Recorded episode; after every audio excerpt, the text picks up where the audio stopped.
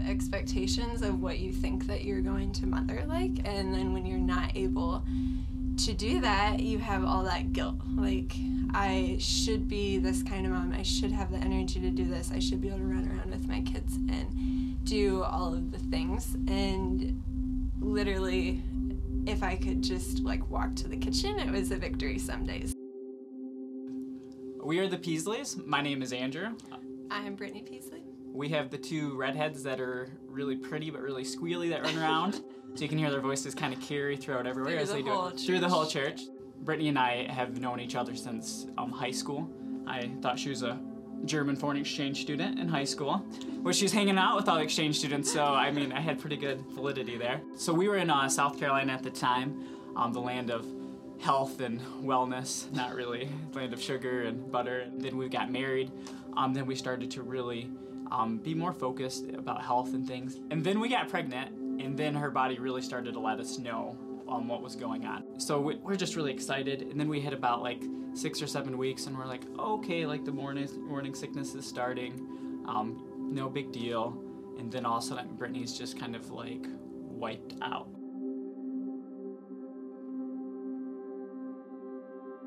We ended up moving to Michigan when we were still um, pregnant and things. And during that time, um, probably about three, three and a half months, definitely the hardest time of our marriage up to that point, uh, it's just Brittany was not able to be like herself.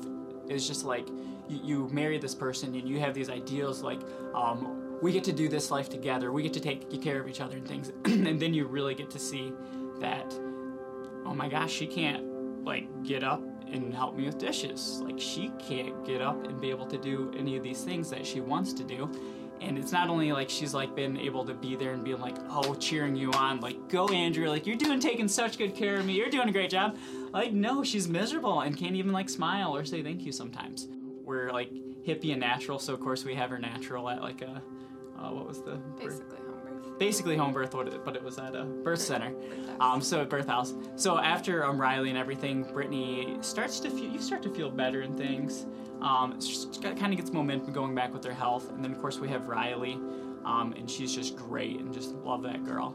So we get pregnant with um, Avalie, um, which is wonderful. Like, we're so excited for the blessing. We were about six or eight weeks pregnant. Like, we just got like hit in the face. Like, it was just like bad spiritual attack. Bad spiritual attack, like heaviness, um, and then Brittany's health was like, I thought it was like bad before.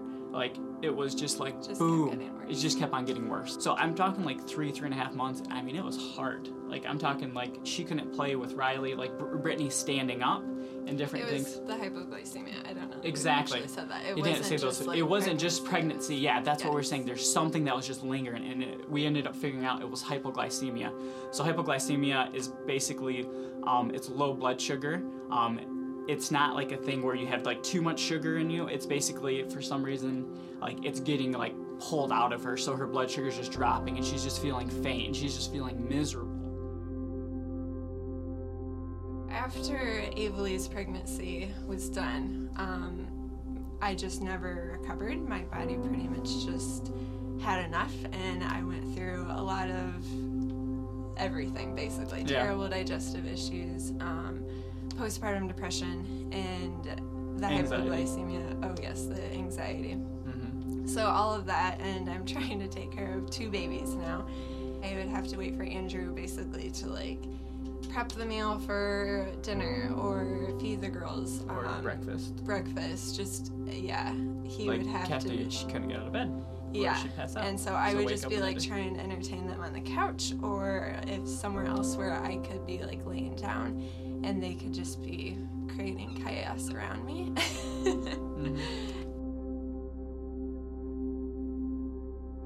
As soon as I woke up, I'd have to plan out like every hour of my day, and um, until I went to bed. And so I had like a very specific schedule of when I would eat and what I would eat and what, just everything having mm-hmm. to do with it. And I was still just weak all the time, just super, um, I mean, fatigued. Isn't really dis- no it doesn't really describe it. It's just extreme lightheadedness, and I couldn't stand for more than a minute and a half without having to feeling she's passed out. Like, we'd be yeah. sitting at the dinner table sometimes, she'd be like, I, I just gotta like lay down on the ground.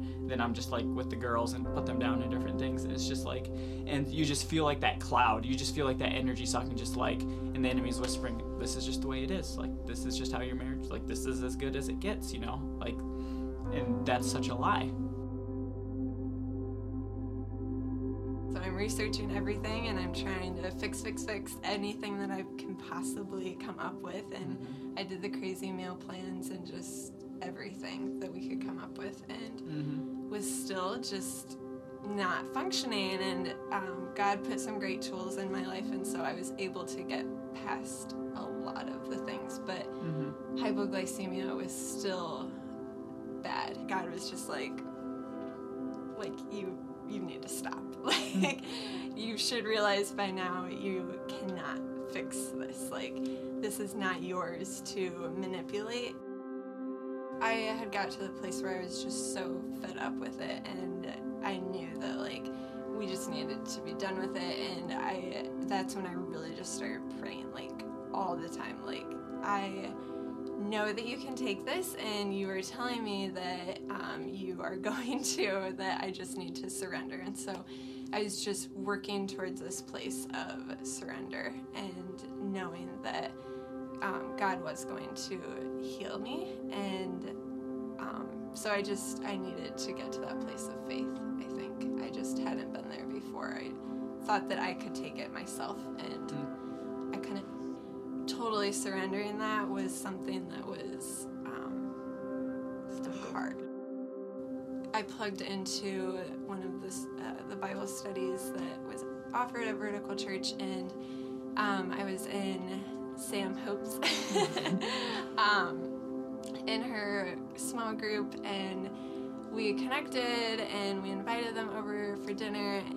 So that night, they um, they prayed over me, and I was healed. Like, it was gone. My yeah. hypoglycemia was completely gone, and we'd been standing in our prayer circle for I don't know how long, but yeah. afterwards Andrew was like, how are you still standing? Yeah, like, like she could only stand for like a minute and a half. How did you not it? pass out during that? It was mm-hmm. like, is your hypoglycemia gone? I'm yeah. like, yes.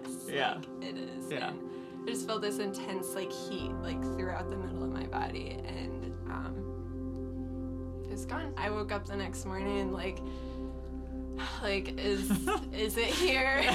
My stomach started growling, which I do not typically feel, like, hunger. And I was like, how weird, like, my stomach's growling mm-hmm. right now. And it was, I was fine. Like, I was just done. Mm-hmm. It's past. And now it's been two months. Yeah. It's, we're in a totally different season. Praise God, because this has totally changed our lives. Um, it is just...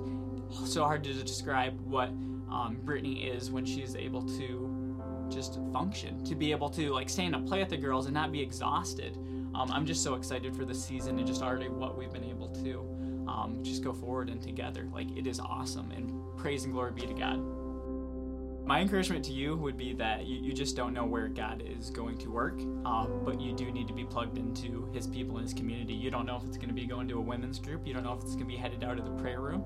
Um, you don't know if it's going to be um, at a dude's donuts and devotions. Like, you don't know where God is going to work, but you do need to be connected um, to people that are connected to him, because that's where his blessings are. Um, those are the people that are speaking things. Those are the people that are ready to move um, for you. Like, there's some things that we can't do on our own, um, but when we are connected to God and connected with each other, Uh, that's when we see his blessings. So have, have people over for dinner. It's great. I highly recommend it. It, it can change your life. Um, and it's changed ours. And that's how we can just praise God. I mean, just glory to God. Like, it, we don't serve a God who we just, like, come in and, and, you know, just like, oh, yeah, there's this God in heaven and we're going to have eternal life. God is good now. Like, he wants to do things for you now. Um, we're able to live for him now. Um, and, and he deserves praise.